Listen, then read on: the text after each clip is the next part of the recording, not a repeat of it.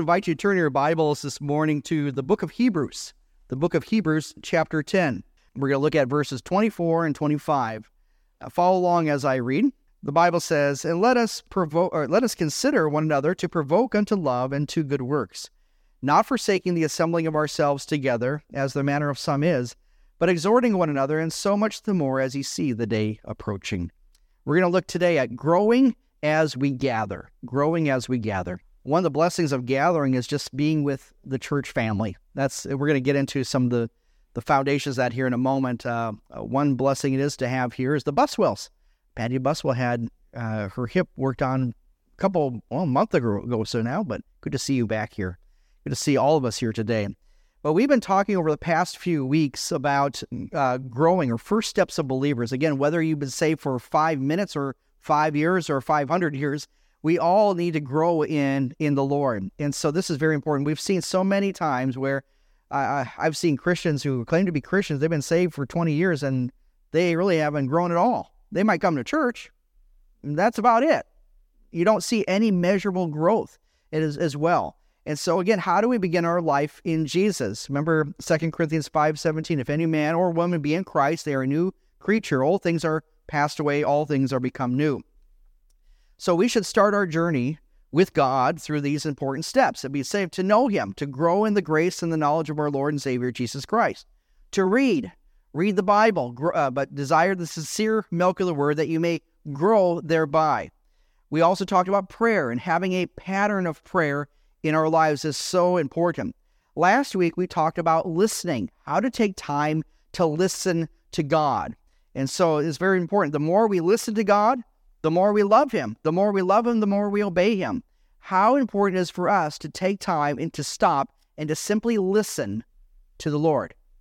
When you have your time of prayer in the morning or whatever time of the day you may do it or scripture reading, let God speak to you.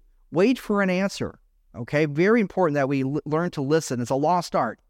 So today, I want us to look at another important aspect of growth in the spiritual life, and that's growing as we gather. This again, these things in themselves do not cause us to grow, but it promotes the growth in our lives. Okay, just because someone reads the the Bible from start to finish, you might never, not see them change after a while, but it's allowing that to to really work in your lives. So growing as we gather.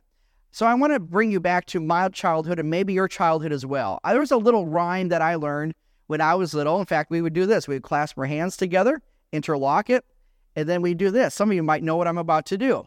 There's a little rhyme that goes like this. And if you know it, do it with me. I see some of you already trying. Here's the church. Here's the steeple. Open the doors and see all the people. Close the doors, hear them pray. Open the doors, they all walk away. I don't know if you knew the second part of that, but then, you know what? About over half of our church knew that. That means that that's a good foundation. Okay. I remember learning that. I, I probably was Wesley's age, I'm sure, when I learned that, maybe even younger. But how important it is for the growth uh, that as as believers as we gather. So God's plan for His children is to gather, or as we see here in verse 25, assembling ourselves together is the idea. Okay, so I kind of have to ask this question. We're talking today really about uh, church attendance. Why is that important? Now, I'm not trying to lay a guilt trip on people, but let's honestly look at why we gather together. I think sometimes these are these basic things that we do. Christians are supposed to go to church. Okay, it's expected, all right? I want to say this really, what we're talking about here is an aspect of discipleship, growth, growing in the Lord, discipleship. But I think a lot of times when churches, or sometimes it's at least presented, discipleship is more of assimilation. You assimilate to this church. You do what they say. You wear the same color of clothes. You wear, you sing the exact same song. You have the same exact hymnal. You, say, you don't, there's a whole cultural list that you do within that church culture, and then you are discipled. If you do everything, okay. If the pastor drives a Ford, you got to drive a Ford. You know, it's kind of like that mentality. If you drive a Chevy, God bless you. Okay. Nonetheless, as you think about this, what does it mean to gather together as a church? But I want to start out with a different question here, and that is this why don't some Christians attend church? People claim to be Christians, but yet they don't attend church. You probably met people like that. maybe a neighbor or maybe a family member. They say they love church. They even give a profession of faith. Maybe they know the Bible very well, but they don't attend church or rarely, if at all. Uh, some people are called, we call them Creaster Christians. You know what Creaster Christian is? Those who come on Christmas and Easter. Okay? And that's about it. Two times a year, you checked it off. Okay, hopefully I'll be good enough. Okay, but here, here's some five different reasons I believe that many, uh, some Christians do not attend church or the gathering. Okay? First of all, is uh, discouragement. Maybe they feel alone. Uh, maybe they feel like, you know, when someone comes, they, no one talks to them, things like that. Uh, let me just say this there's a lot of churches that present themselves, we say, we're a friendly church. Usually, what that means, and I'm saying this across the board in Christianity, usually when they say we're a friendly church, that means they're friendly to one another. That's usually what it means. You're friendly to one another. You see your friends, you see people you haven't seen all week. You get together, you drink coffee downstairs, you eat whatever snacks are down there, you go by the welcome center, and you have that little connection time, okay? But when someone new comes in, or someone hasn't seen for a while, you might shake their hand or say welcome, but then you never, you know, you just go the other way. Our family, we have traveled extensively, you know, around the country, even some other con- uh, countries as well, in speaking at different churches, uh, raising support and all that. I can tell you numerous churches that we went in where, yes, we might talk to the pastor, maybe like a Sunday school director or whatever. But I, I remember one church in particular we were at, not a single soul talked to us, and I was the main speaker. Seriously. They literally, people lined up, they shook my hand as they went out the door. About 100 people did that. It was a larger church. It was about 250, 300 people. At least 100 people just simply shook my hand and walked out the door. Not even said hello. Folks, that is not good. Let it not be said of this church that we ignore guests when they come in. One thing that we say is this we don't call them visitors, we call them guests. Why? Visitor, that's like, remember uh, we said before, we go to a football game on Friday night. The visiting team is over there in those stands. They're not one of us. Also, from the visitor's perspective, there's no obligation for them to. If you visit a store, you're not under any obligation. You can do window shopping. You're not obligated to buy anything. There's no relationship. The word guest implies what? Relationship. If you have a guest to your home, that means you're there to serve. You're serving them. So look at this. When, the, one of the reasons we have a welcome center, folks, I'm getting very practical for our church, okay? One of the reasons we have a welcome center is to interact with our guests, to welcome them and to serve them and you do it as the hands and feet of Jesus Christ. That's why we do it, okay? But let me go back to this. Why don't some Christians attend church? It's because they're discouraged. Maybe they feel alone. But here's the bottom line, though. If you do feel discouraged, avoiding community at the very time they need it the most. Those who are discouraged, avoid community at the very time they need it the most. When you're discouraged, you actually need people. You need the family of God, whether you realize it or not. The second issue why Christians don't attend church, and maybe it's because of disappointment. Maybe there's a past hurt. Uh, something happened maybe at that church, things like that. I think another thing too is more, probably more so is this when you think about disappointment, they have unmet expectations. When someone comes to church, they have expectations. Sometimes when people go for, I talked to the Maters uh, recently, they're probably watching. Hi, Brian, Diana. Okay.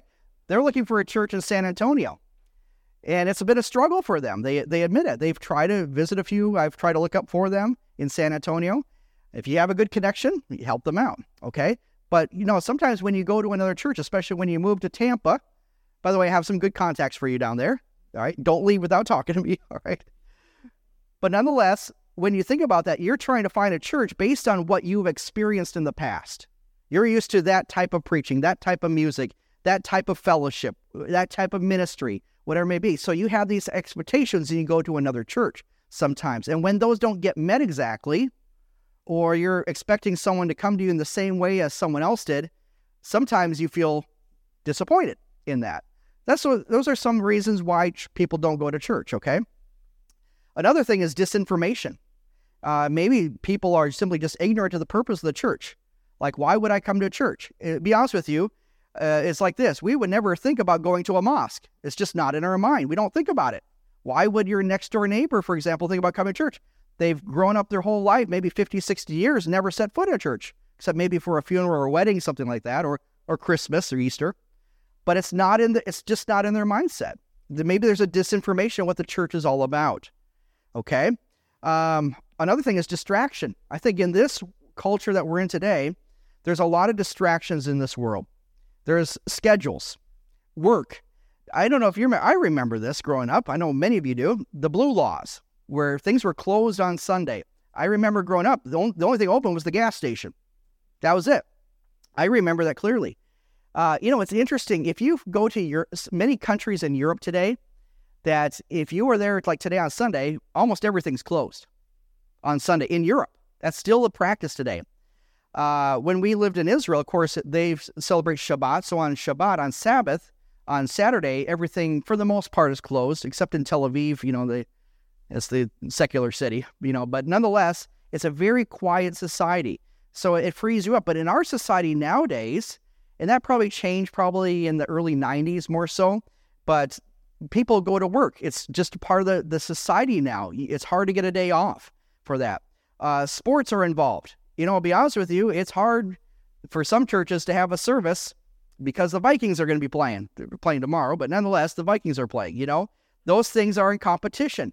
You look at other uh, sports activities for our youth, for example. There's something that's grabbing our attention at every moment, and then just regular activities, family reunions, whatever it may be. There's a lot of things that are buying for attention, and usually, what happens to church? It becomes uh, it's not a priority. That's what happens. It kind of gets put on the back burner.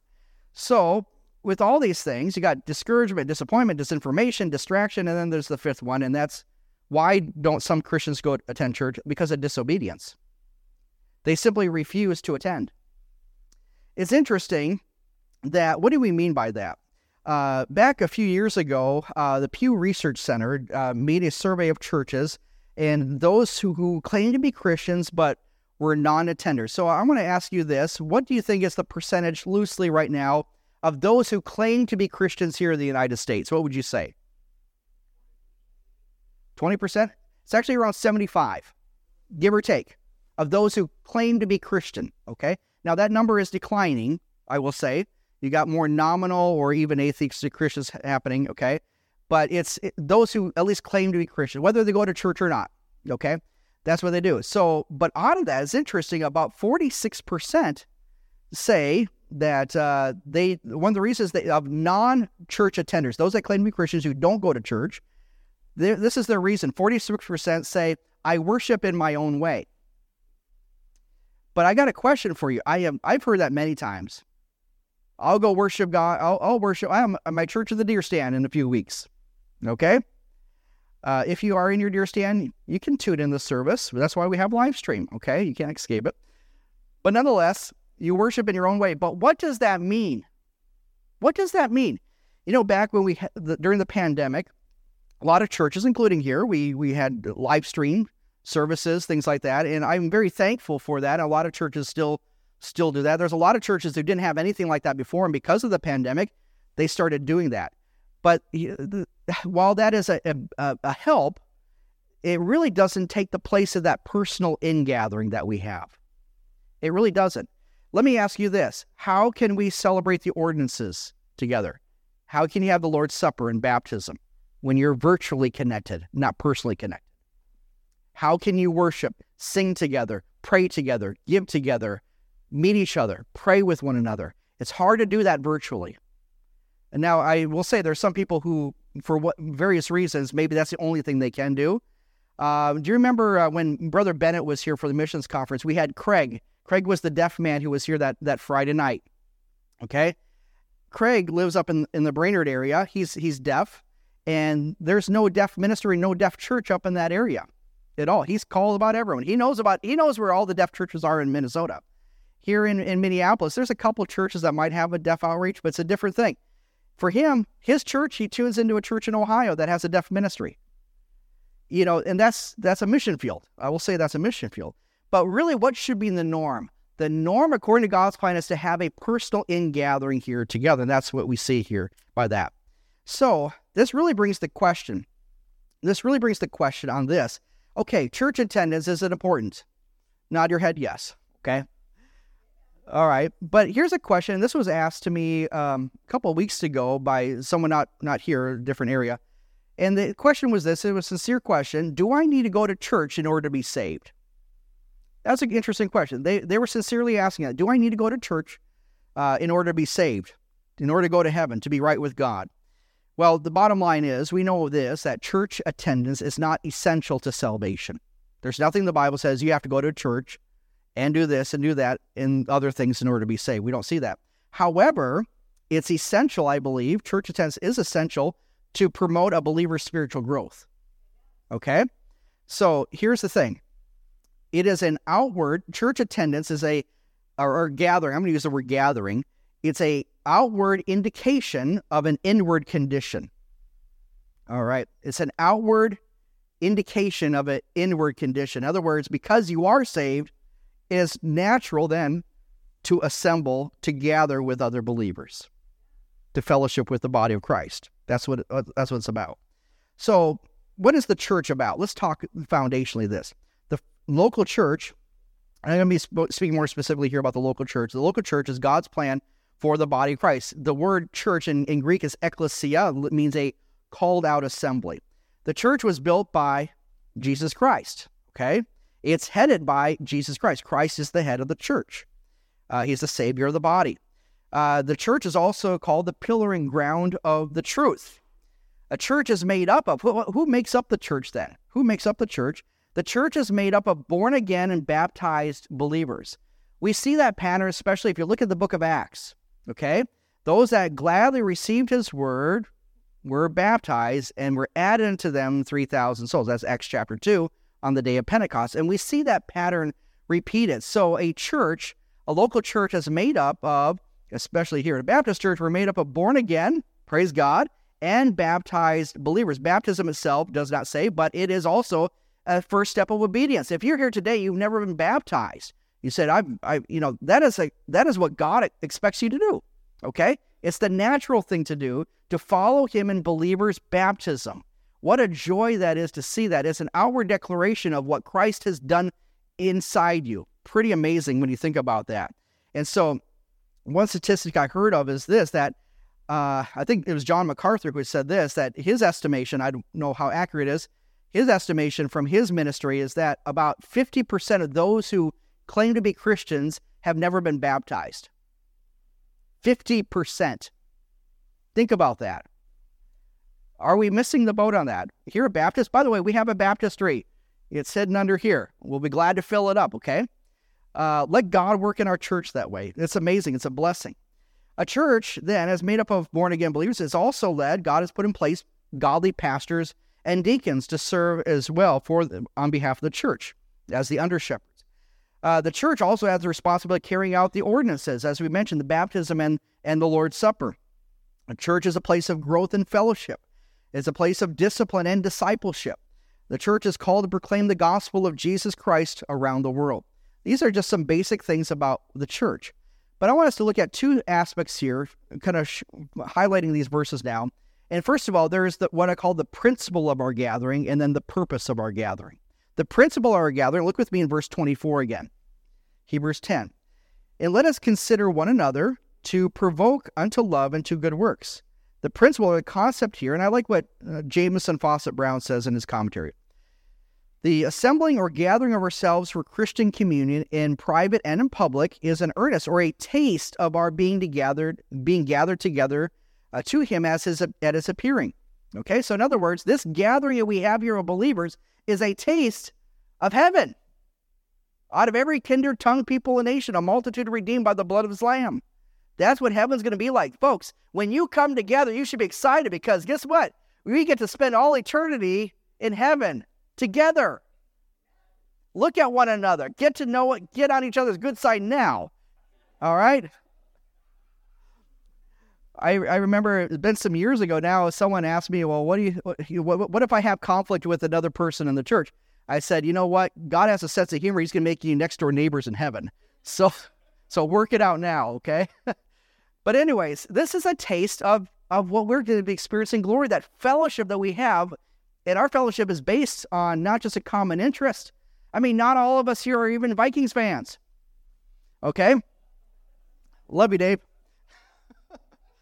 We don't have just a common interest, but we have a we have a savior. We have one faith, one Lord, one baptism. We praise God for that. Okay?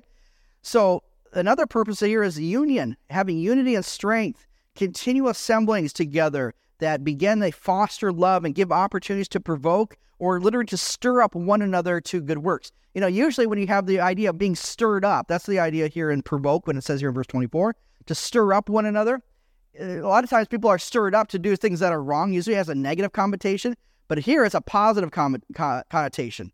We stir up one another to, to do good things, to provoke one another to love and to good works. And that happens here. Here's an interesting quote by Ignatius, an early church father, who said this When you frequently and in numbers meet together, the power of, powers of Satan are overthrown and his mischief is neutralized by your like mindedness in, in the faith. There's a great reason why we're here together. And guess what? When we do it in the name of the Lord and following the Lord, guess what? That overthrows Satan's devices. Praise God for that. Remember the armor of God. We went through the armor of God passage uh, about a year ago now.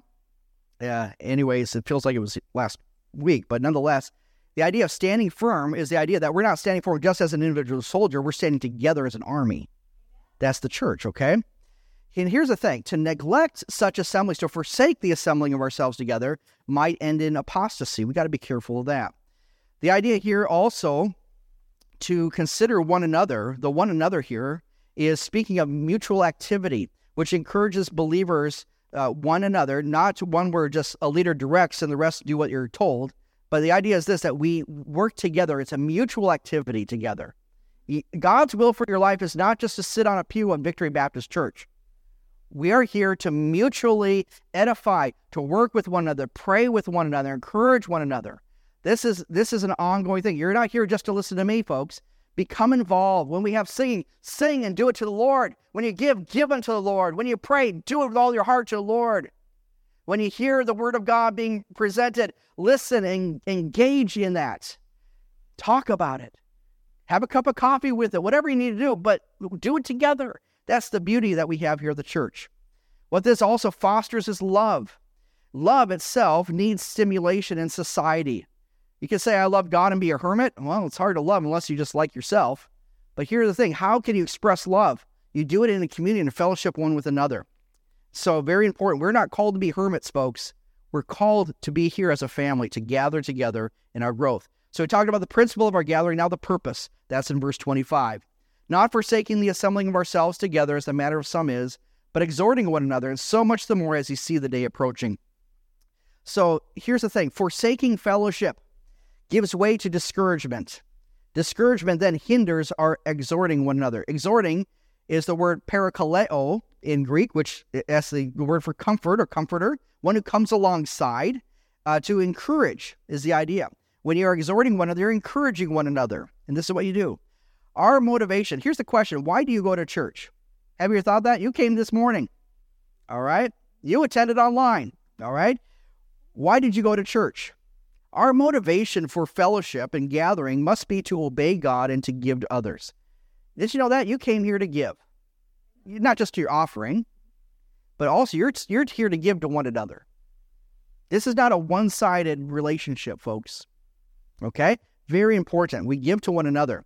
We gather together to encourage each other to stand strong against a tide of discouragement. Your presence, whether you realize it or not, encourages one another. It encourages your pastor. Would I see you here, okay, or I meet you somewhere else, that encourages me in all that. I like what um, one commentator says. He put a couple bullet points here. It says, We gather to receive something from God, we gather to give something to God. We gather to encourage each other by our shared faith and values. We gather to bless one another and we gather to work together. Here's the bottom line is this we gather to worship God. Self gets checked at the door, folks. We gather to worship God. Christians, they gather as well to stand against serious dangers, persecution, heresy, idolatry, and the world's influence. This is why it's important for us to stand.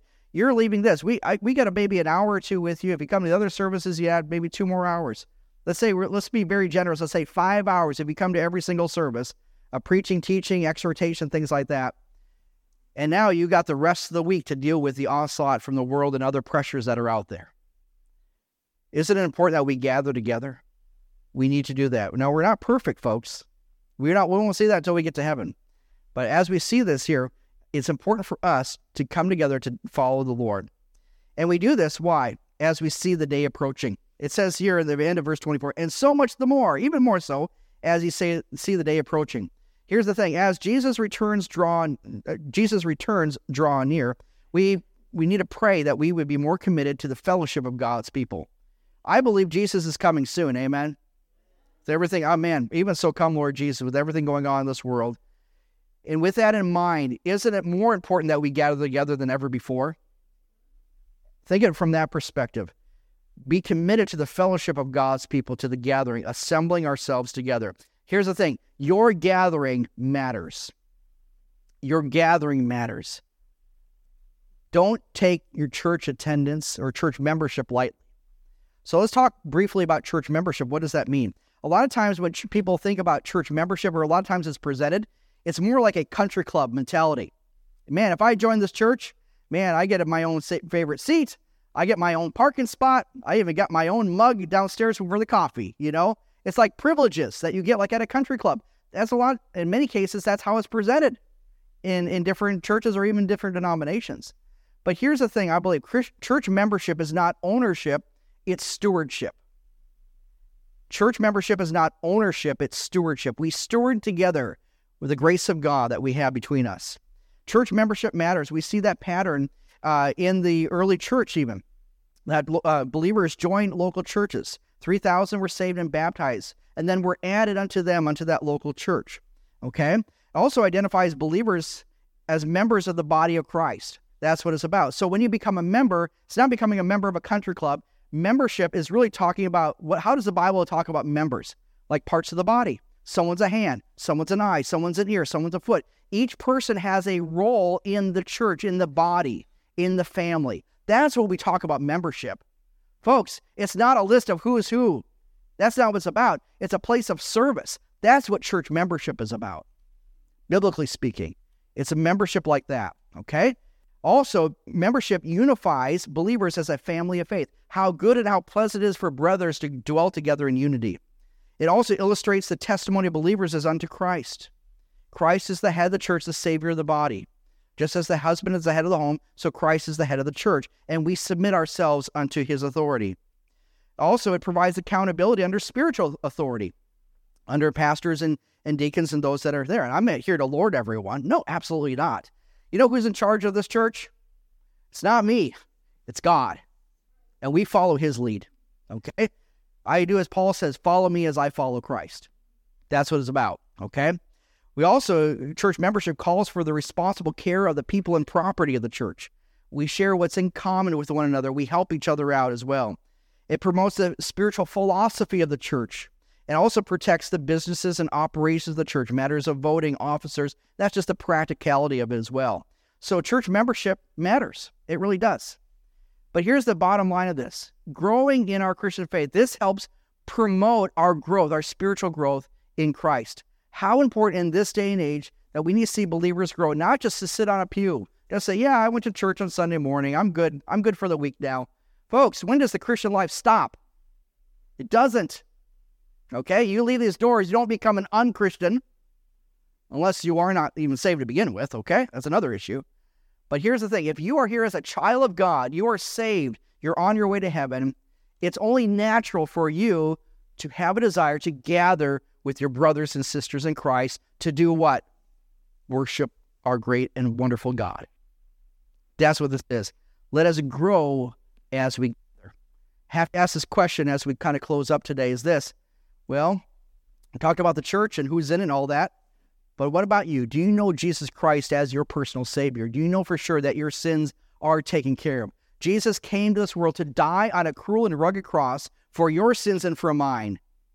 You know, all of us have that dark heart of sin. You and I can't clean that. I even as a pastor, I can't take care of your sin problem, but I can point you to the one who can. That's Jesus, who shed his blood on that cruel cross. He died, he was buried, and he rose again the third day, triumphant over sin and over death. And he calls upon the whole world to come and to believe on him, to trust in him for their salvation. The Bible says, For whosoever shall call upon the name of the Lord shall be saved, shall be delivered, shall be rescued from their sins. If you're here today, you've never done that. You've never made that decision for Christ. Today you can. And your life will be changed forever. And your life will be abundantly blessed for that. For those who've been saved five minutes or five years or 500 years, you can attest to that testimony. I pray you can. Never forget that moment. But now, as we are walking the faith, let's walk together as a church, going in one direction, the way of the Lord.